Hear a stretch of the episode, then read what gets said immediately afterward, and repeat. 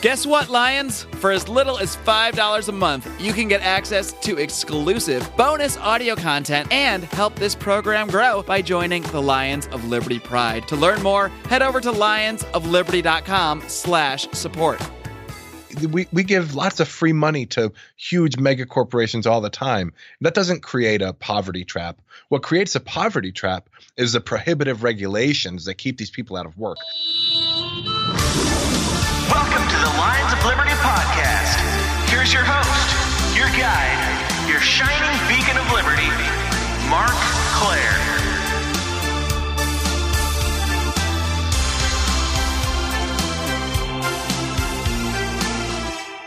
Welcome back, my little Liberty kitty cats. Hoping you will one day grow into big Liberty Lions. Now, if if this opening audio portion sounds a little odd, a little different, a little echoey, it's because I'm recording in not very ideal audio conditions. To be perfectly honest with you, uh, I just moved into a new place and I'm in no way set up. I am sitting at a desk in an empty room, and you're definitely going to be hearing a little bit of echo. I hear it right now, so I know it's there. You might even hear a little airplane noise. Things are going to improve over the course of the next few weeks, but the show must always go on, and the show shall go on today, just like the show goes on three days a week here at Lions of Liberty with three different shows and three different hosts. Of course, every single Monday, I bring you the original flagship Lions of Liberty podcast where I host great interviews as well as fun roundtable discussions in the form of libertarians in living rooms drinking liquor, which you'll be hearing again next week. So be sure to hit that subscribe button. You don't want to miss anything from me or from my compatriots, my fellow Lions of Liberty hosts. Of course, Brian McWilliams brings you his weekly shot of comedy, culture, and liberty every single Wednesday on Electric Liberty Land. And John Odermatt wraps things up every week with his weekly look at the broken criminal justice system on Felony Friday. Hit that subscribe button. Don't miss a darn thing. Today's episode is episode 333 of this program, which means you can find the show notes over at lionsofliberty.com slash 333. Let's get to it, folks. All right, my guest today is an old friend from the Daily Paul days. Old 2008 Ron Paul libertarians will certainly remember the Daily Paul. He has been a guest on the show a couple of times, and uh, he's also been a guest on the Scott Horton show as well. And you can find some of his writing right now over at the Libertarian Institute. He also has a couple old articles published over at lionsofliberty.com. I am pleased to welcome the one and only, probably not the one and only, but James Riley. James, are you ready to roar? Let's do it. All right, rock on, man. Yeah, James Riley's probably a pretty common name in Ireland, I would think. So you're you're, you're the one and only as far as uh, you know libertarians that I met on the Daily Paul named James Riley. Let's put it that way. Let's narrow it down Yeah. a little bit. And you know, James, one thing I said uh, a few months ago is that I really want to make a point of doing more sort of digging into philosophical ideas, uh, digging into the ideas behind the ideas of liberty, because even among people who largely agree on, uh, you know, a vast array of political positions, they often come come at things from very different philosophical perspectives. You know, I spoke to Stephan Kinsella a few months ago about argumentation ethics, and more recently Shane Whistler about uh, the way he arrived at his conception of individual rights through the application of reason and the implications of that. You know, there's lots of ways to get there. And since we've done this on a, a few prior episodes, but you know, you and I have talked about this on a few prior episodes, but since we've got a, a lot of new listeners these past few months, why don't you just give everybody a Cliff Notes version of sort of your path to becoming interested in the ideas of libertarianism and uh, political philosophy overall? Sure. So I've always kind of been inclined towards libertarianism way before I understood it as a, a as a coherent set of ideas, and it, I, I was introduced to it probably when I was around eighteen, and I was just you know I was floored that something like this existed. But at the at the end of the day, it makes a lot of sense because really it was just intuitive to me, and it would be absurd to think that I was the first person to come up with these ideas. But at the time, there was a sort of um, character to the way that libertarianism was manifesting itself in terms of activist politics. So a lot of people kind of know the whole story about libertarians. All they want to do is get high. You know, you know, they're just they're just kids, basement dwellers who who who want to legalize weed or whatever. And I they're, kind uh, of they're stoners who are good with money. it's like the stereotype. Yeah. and so I kind of bought into that at first, and and mostly because it just didn't seem pragmatic that I was that we you know we could ever bridge the gap in terms of politics and and that ideology. And then of course Ron Paul came around and changed my uh, changed my view. And then through Ron Paul, I was really introduced to the heavyweights of uh, in terms of libertarian intellectuals. And ever since that, it's just been a wild ride. A wild ride indeed. And, you know, one thing I like about talking to you both on the show and offline or online, I guess you would say, is uh, you're always trying to look at things from different angles. You're, I wouldn't say you're not sure of your beliefs, I would say you're always challenging them. You're always opening to challenging them, always trying to look at things from different philosophical perspectives to help you sort of refine your own philosophy and your own view on a lot of things. So uh, you've done a lot of writing, um, both, uh, you know, for your own reasons and, you know, of course, over at the Libertarian Institute and, and over the years. But, you know, I'm thinking we should start with something, maybe something not too controversial in libertarian circles, something, something that won't ruffle any feathers, like maybe, I don't know, some, some criticisms of the non-aggression principle. that shouldn't get anybody riled up, right? That's really, you know, I wasn't sure because you, we didn't discuss this before we went live, and, and, so I wasn't sure if you were if you were setting me up with uh with a softball or or not. Um, so okay, I, I roped so, you in there, you know, the old rope a dope. so the the non-aggressive principle is interesting. I was a an absolute devotee of of sort of the modern American libertarian conception of of non-aggression and property rights until I noticed, and it was really the Daily Paul. It, it was this one guy on the Daily Paul that went to work every day to just pick at all of us. And you probably remember oh, him. Man. His name was I think Bill, I, Bill I can't three. remember the name. What was that? Bill three. Yes, yes, but it was like the yeah, it was like there was what was the E facing the other way or the three was facing the wrong way, something weird like that. Yeah, it was it was you know it was a moniker. I, I don't even know. No, I, I I remember this vividly man, he would just, you know, he was a, a real like testosterone driven sort of uh, alpha alpha male challenger who was always fighting to be at the top of the dominance hierarchy.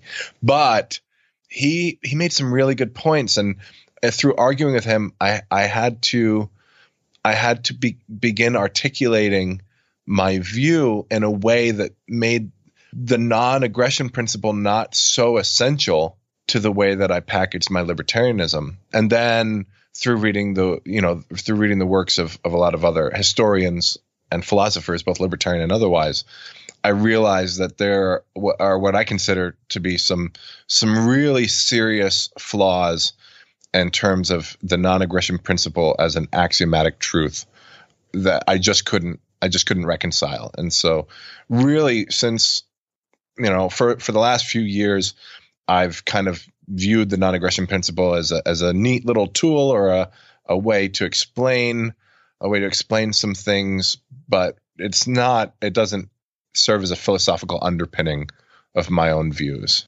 All right, so why don't you d- tell us a little bit more about you know why you arrived at that conclusion and why you would criticize those who take that as the foundation. Now, you know, I kind of agree with you in a sense. Like, I, I don't disagree with the non-aggression principle. I won't say like this is an incorrect way to look at things, but to me, it's not a starting point. So, is that the way you see it, or do you actually see it as something that actually just is is actually incorrect on its surface?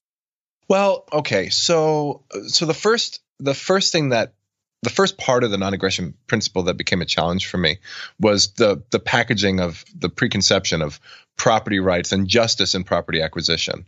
I believe in property rights. I like having property. I, you know, I find the libertarian property, the, the economics of of free trade and and just acquisition of property rights through Lockean homesteading.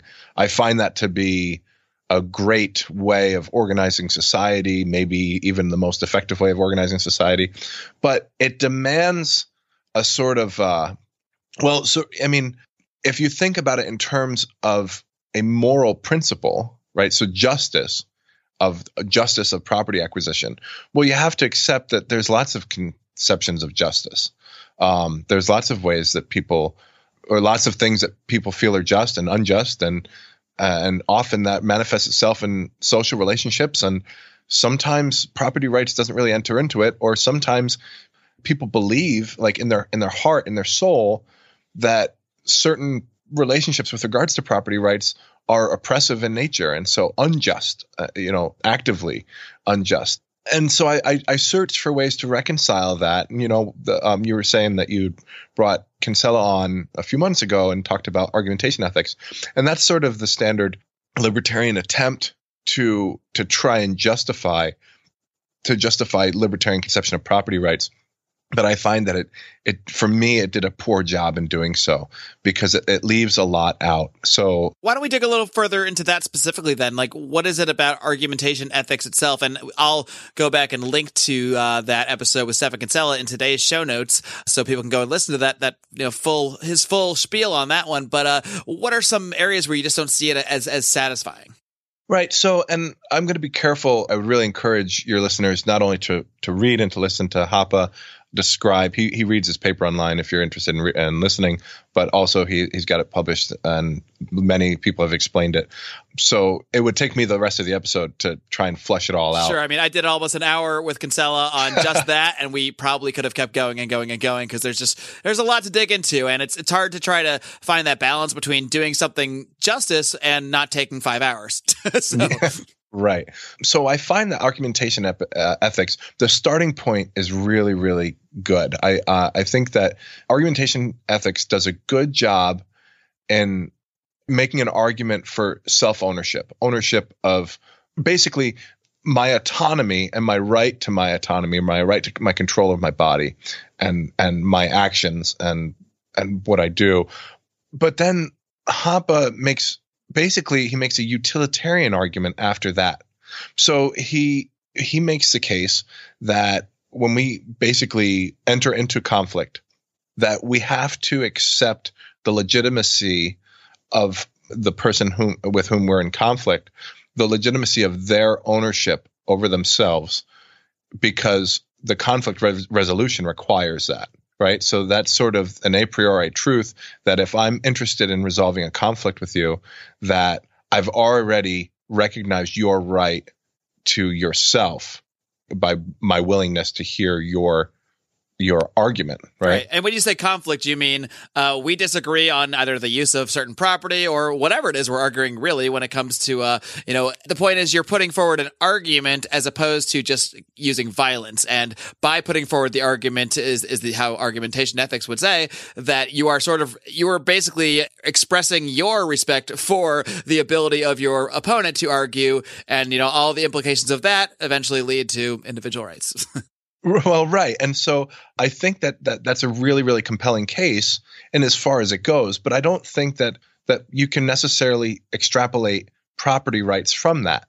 Now, um, Hoppe makes basically a utilitarian case for why it should be. He he suggests that whatever these rights are, whatever these individual rights are that we're that we're agreeing to, need to be uh, universalizable. They need to basically do a good job of resolving conflict and they need to apply to everyone uh, and they need to be clear and distinct.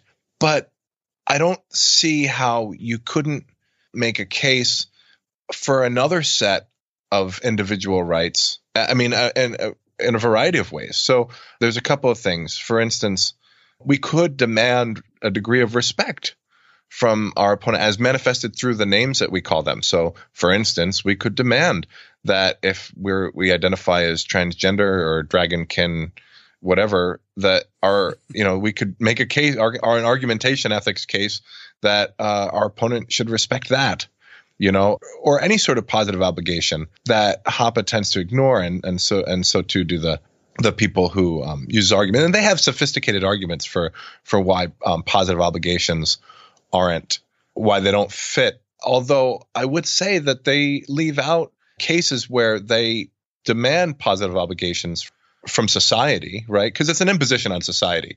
Uh, argumentation ethics is a, is an imposition on society that they should respect these individual rights. But then again, they require a positive obligation with regards to honesty, let's say in dealings. So I'm not allowed to defraud you, right? But if I defraud you, I mean, to what degree am I just letting you do what you will with your property using asymmetric information and me taking advantage of the fact that you might not have all the information that I have? I mean, that's entrepreneurship in its essence, right? Is I have an insight into, and I am able to anticipate the value in something that that someone else might not anticipate, and so I'm able to use those resources to achieve that, and then I'm able to make profit, and that's entrepreneurship in its essence. So, why is there a special case?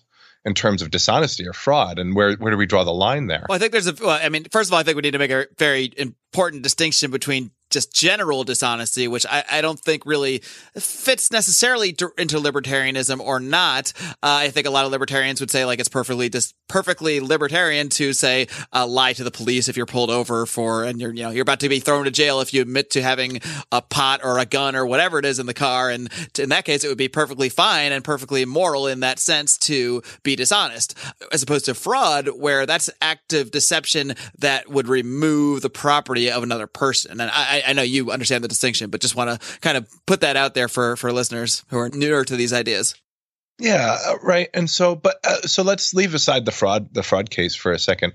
Then you start thinking about, well, okay, if libertarianism and its, you know, in its basic form is a is a is a conception of justice that packages in a, a predetermined or preconceived notion of justice and acquisition of property uh, and, a, and a particular way of acquiring property, right? So it's not as simple as just homesteading, right? Because you can exchange property title but you can't do it through fraud. You know, it's not as com- it's not as simple as as just saying that you you earn the fruits of your labor, right? But even let's move away from that. There are lots of other ways that justice is kind of manifested in the in the human psyche. So, for instance, I might find it I might find it in, unjust to see bullying, right? And so do, is bullying a violation of the non-aggression principle?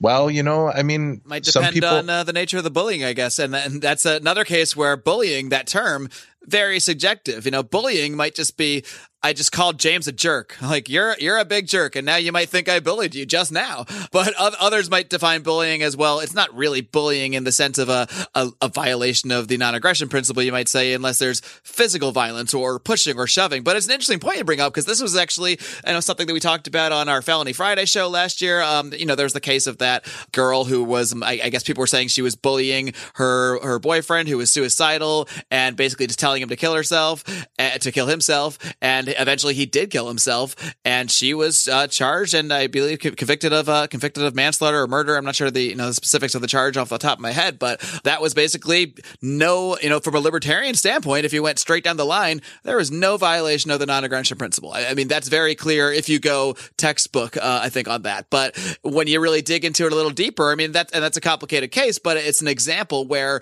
at least society, at least our society, and many people in our society definitely see what she did and that level of bullying, which involved again no physical violence whatsoever, as a uh, a rights violation, so to speak. She's being punished as if she has, has definitely violated someone's rights.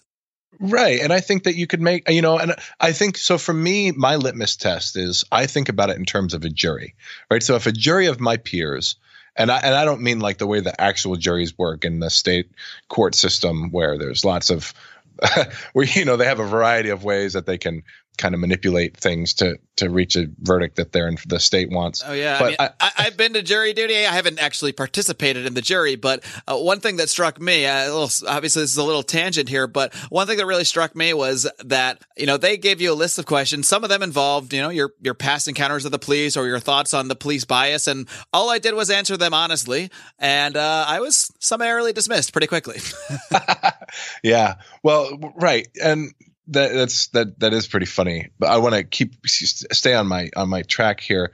So if i my my litmus test for whether or not it's justice tends to be or at least at this point in my life used to be i just check it against the non-aggression principle.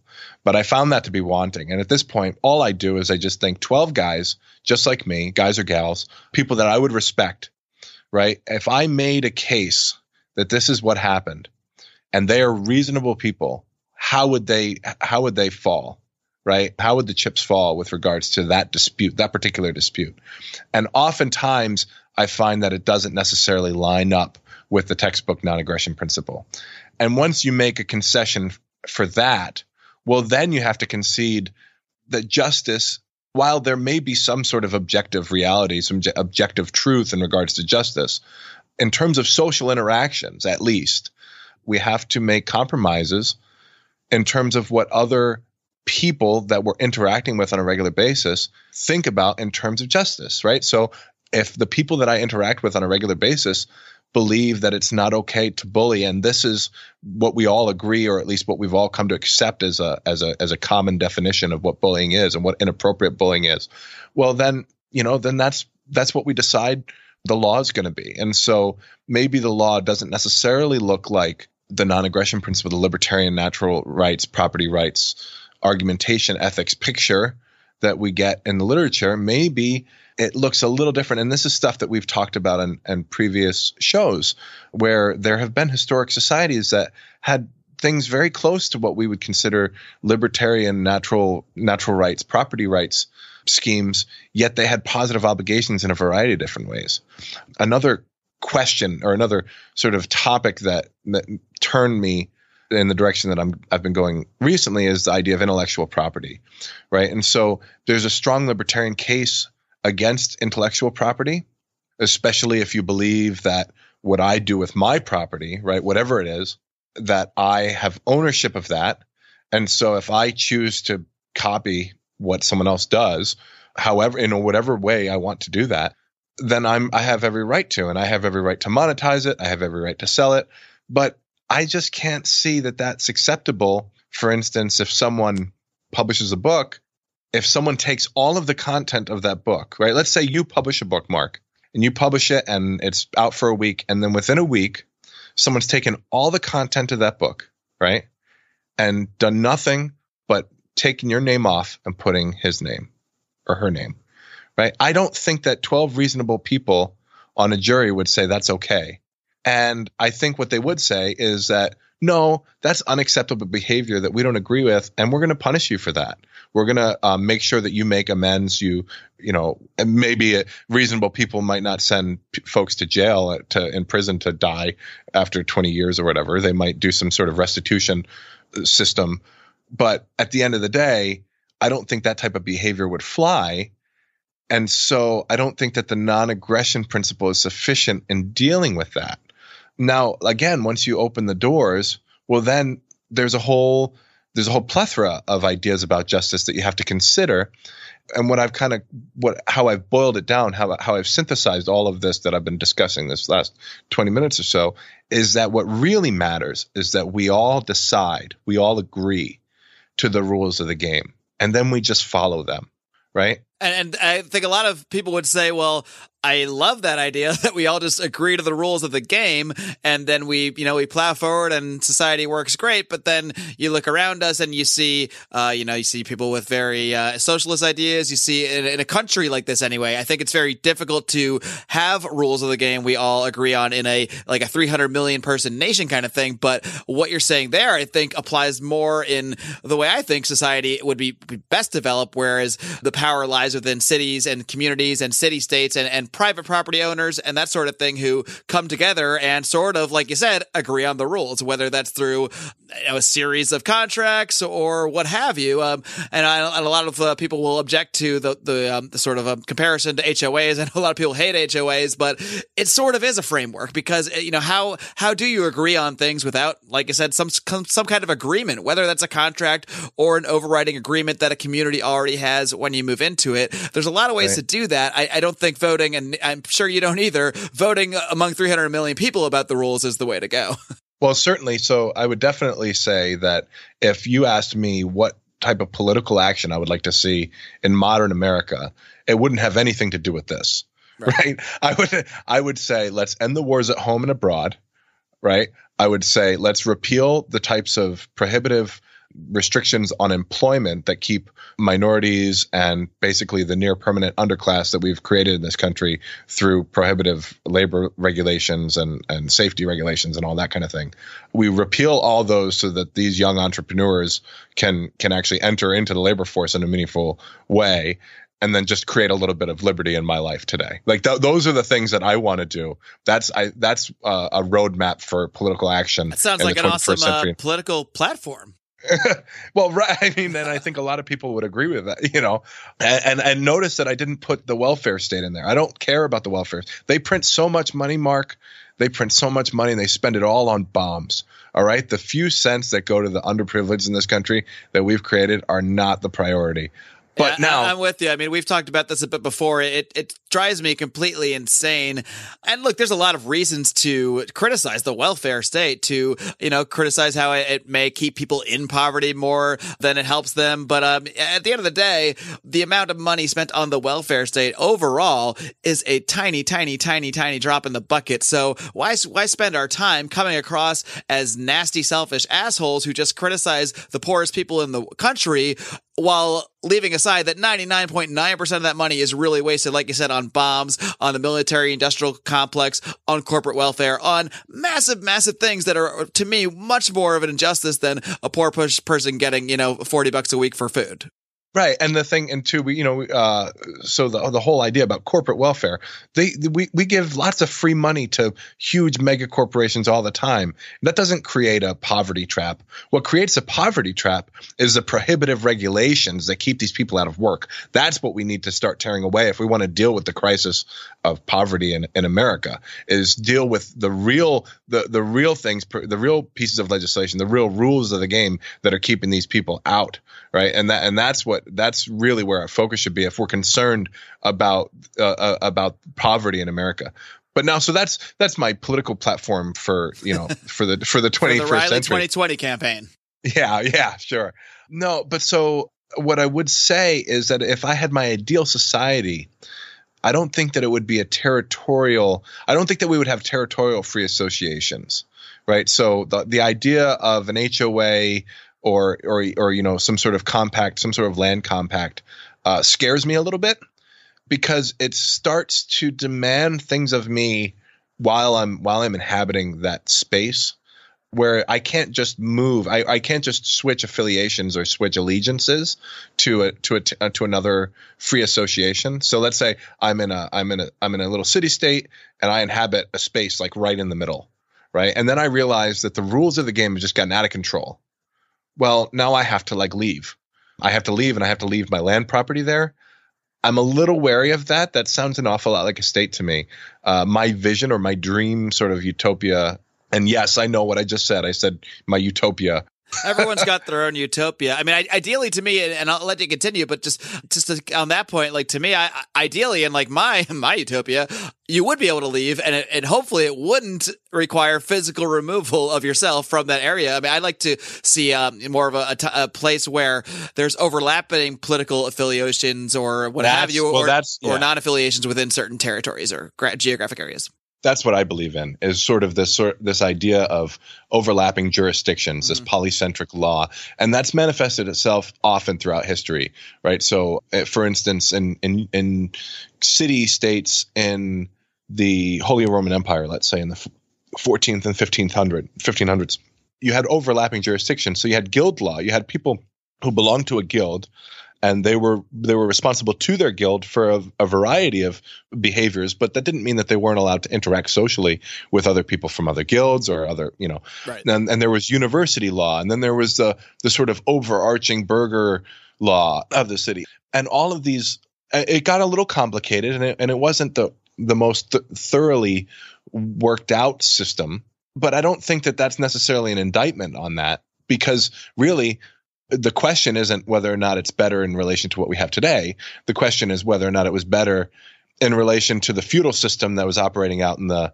in the landed areas where you had aristocrats who were right. who could conscript you know their peasants to go fight and die and take all their take all their property and and, and agriculture in terms of agricultural produce. So it's the wrong comparison as Austrians like to tend to point out when when people make when when people are thinking about these things.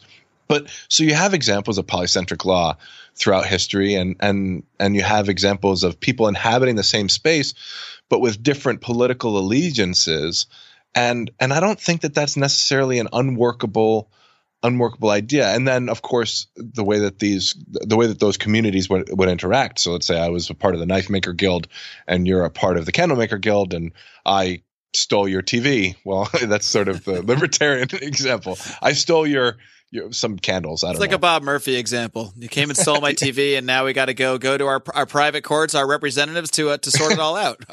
Our guilds right. in this case. well, so we go to our guilds, and then our guilds come together, and then you know, sort of at this point, I, I default to the Friedman model because I think it's probably the most worked out. Sort of, well, then they go to a third party arbiter, and there's the law of repeat dealings where they're able to to to come to a resolution. And obviously, if I get into too much trouble, my guild eventually says, "Listen, we're taking away your knife making permission, and we're taking and we're also taking away all of the legal protections that we've been guaranteeing you." And a minarchist uh, critic might say, well, what's going to happen there is the knife makers and the candle makers are just going to go to war with each other and everybody's going to die. right. And and which is which is patently absurd right? Because we know in history that it didn't work out that way. Were there ultimate arbiters? In a sense yes but that's just the one example that i'm using right now. There's lots of examples of bedouin societies or other other feud societies. Rabbinic law for example right? So you have you have in the same period you have jews living and they have their own societies that they're living in and they interact with the rest of the world but their their their interaction is conditional. But yet they have political jurisdiction over themselves right? And it's non-territorial right? It's it's actually ethnic. It's an ethnic sort of allegiance. Hey guys, you might remember that I recently said that this is the libertarian moment and that we need more people to stand up and run for office. Now, if you're tired of watching liberty erode and you plan to stand up and run for office, I want you to call on a team that has over 20 years' experience Global Alliance Communications. They specialize in data analytics, identifying and mobilizing voters. They offer live voter outreach, data acquisition, compliance, recorded messages, text messaging with full social media touchpoints, and teletown halls. Campaigns of all types and sizes are encouraged to reach out, and you can find out more by visiting their website at www.gacigroup.com or email info at gacigroup.com. Uh, James, one more thing I wanted to circle back to before we wind down is uh, something you've you've mentioned. I've seen both in some of your writing, and you briefly mentioned earlier in the show uh, when, in regards to the non-aggression principle. uh, Is that the general idea that in order for that non-aggression principle to work, for it to be just, you know, for us to define what aggression is, we have to, you know, first the property rights have to be just. Prior to that, you know, so you can't put necessarily put non-aggression first because you know we have to have a just method of of understanding what property rights are or why property rights should be just. And the society around us has to generally agree on that or we can't even define what aggression is or isn't. And, and, and then it's just chaos anyway. So i'm wondering what your thoughts are on you know that conception of property rights on how you know what from your point of view philosophically what the best way to arrive at a justification for property rights would be. I know you've you know kind of touched on in your writing and i'll, I'll if you want i'll just post a, a link to your the article you sent me on this topic so people can, can fully delve into uh, your thoughts and criticisms on this stuff. But you know basically society has to accept your property rights for them to you know not be against against. So what's what's your thoughts on how we should come to uh, property rights or how we so, kind of sort out this idea of just property rights and you know how that filters our ideas of what just what aggression or non-aggression would be? Yeah. So uh, at this point i'm going to make your i don't know if you have any reds red anarchists in your audience but we got um, all, all sorts of types. If if if you do they're going to give a little cheer when i say that uh you know i'm perfectly okay with establishing my it's so it's got to be consensual right? And so for that you and, and in order for it to be consensual uh, it needs to be non-territorial. So our political organizations need to be non-territorial. And we all you know whatever organization we decide is best uh, whatever way we decide to organize socially you know that's kind of it's about the consensuality rather than about the justice inherent in a particular view right and i think the market so i'm an austrian austrian in terms of the the school of economics that i I was going to I say, I, believe- could have sworn you were Irish. you know, and and Mises makes makes really incredibly sophisticated and complicated and beautifully simple arguments for how the market sorts all this stuff out, right? And so I don't understand why libertarians aren't more persuaded to let the market of law, market of justice, or of conceptions of justice work themselves out. And, you know, as Mises points out, it's not the smaller, the niche economy doesn't get driven out. It just serves fewer people. And sometimes you have to pay a little bit more for that. There might be, you know, I might live in a in a region, in a geographic region, where there's a variety of free associations, and some of them organize themselves democratically, God forbid, or they organize themselves like communists, or they organize themselves like capitalists, or they, you know, take an take an approach that's similar to something that's more historical and less theoretical.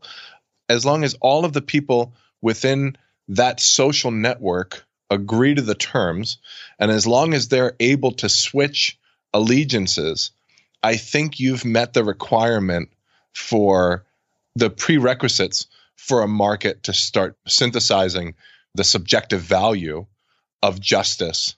And then we can see what what what you know our, our the laws that we that we follow end up looking like. And I, I you know I really don't think I wouldn't be surprised if they weren't exactly the libertarian natural rights, property rights laws that uh, we've all kind of accepted prima facie as, as the only valid or just system. I think astute listeners will realize that you are probably a pretty big David Friedman fan.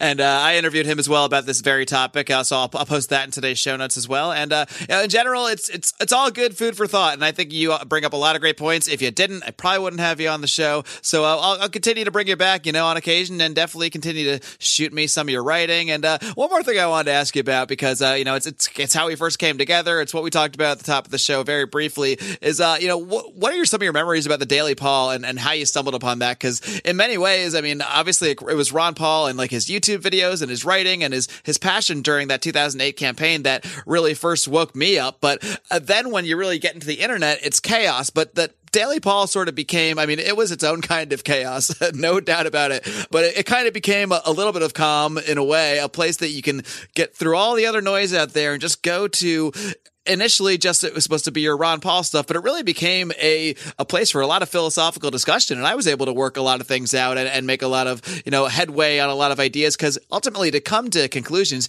you need to be challenged. You have to challenge your views. You have to do so in a, in a thoughtful, intellectual way. And for whatever reason, that, that website seemed to attract a lot of people that, that thought that way. It did, man. Uh, the Daily Paul was was like my safe space. exactly, totally. It was definitely it was absolutely my my libertarian Ron Paul safe space. but but but you know what? I was never challenged more than than when I was on the Daily Paul. You know, that was what was safe about it was that you could be introduced to ideas that are not only just uh, not only just you know on the index card of allowable opinion or off of the index card rather, but views that were the society deemed repre- reprehensible.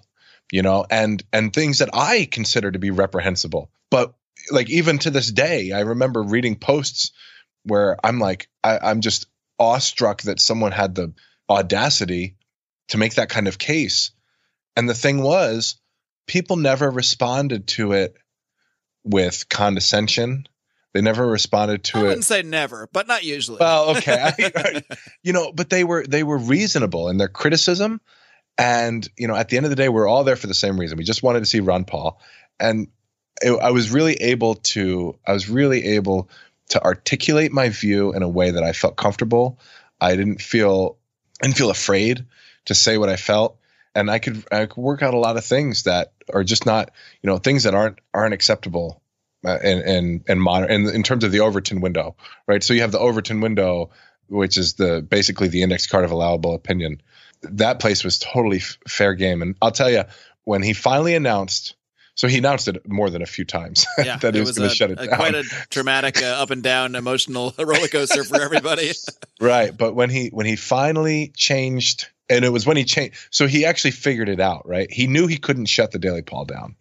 I, I got to it, he, he it became obvious to him after his like third or fourth attempt that he couldn't do it he did the right thing uh, for him, like because he wanted to shut it down. He did the right thing by changing the name and changing the domain and changing the web layout, he lost a lot of devoted followers. And we're talking about Michael Nystrom, just for anyone. Yes, and one of my goals is to track down Michael Nystrom and try to get him on a podcast this year. well, I wanted to I- do it five years ago and I couldn't make it work. But Michael, if you or anyone who knows you's out there, I'm coming for you. So when he finally changed the name and then he finally announced the shutdown, it, it broke my heart. I mean, I was losing all sorts of family that had become family through my interactions with them online. And it was like, no, I'm not an online person, although Facebook has kind of been consuming my life recently. But I hadn't had Facebook up, until I got out of the Navy a couple years ago.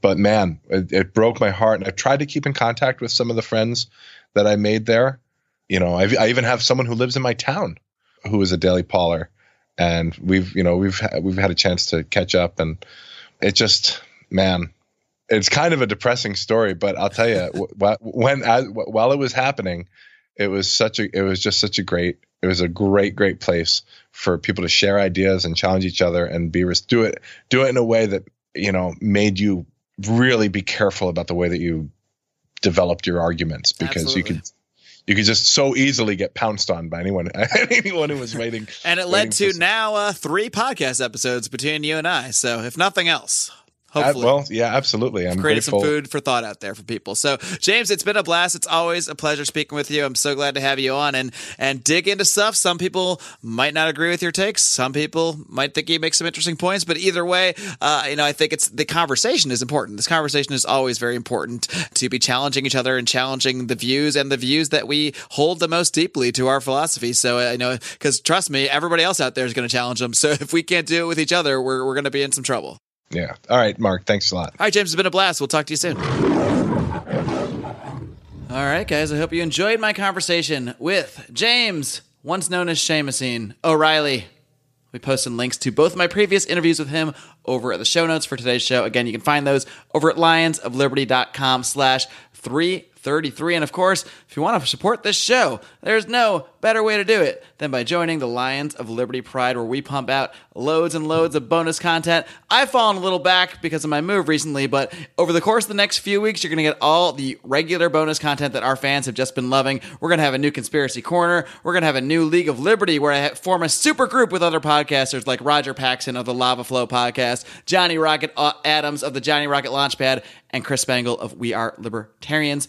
So much more is coming as well as the finale, or at least the temporary finale, I believe, of Degenerate Gamblers post Super Bowl edition will be on the way. So the bonus content is always coming. And most importantly, you're helping us reach that $1,000 goal that we are going to get by the end of this month. That's the goal. We're doing it with your help, whether you're a current Prime member who's going to upgrade or one of our great new fans who's just going to chip in five bucks a month, give up a coffee, give up a beer, whatever it is to get us to the $1,000 a month goal, at which point we will start booking trips to libertarian events all around the country, starting with PorcFest, because our good friend Roger Paxson of the Lava Flow podcast has invited us to be at and participate in PorcFest, but we need you to help us get there. So again, please, please, please consider joining the Lions of Liberty Pride by heading over to lionsofliberty.com slash support, or you can give us a one-time donation a couple different ways. You can click on our one-time PayPal donation link on the homepage at lionsofliberty.com, or you can go to lionsofliberty.com slash donate and send us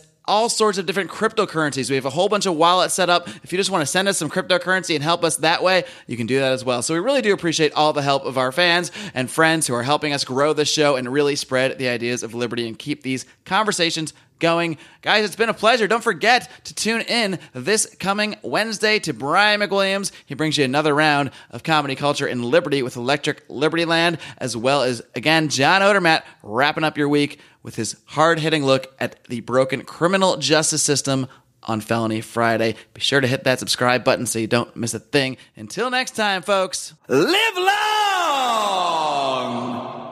and live free.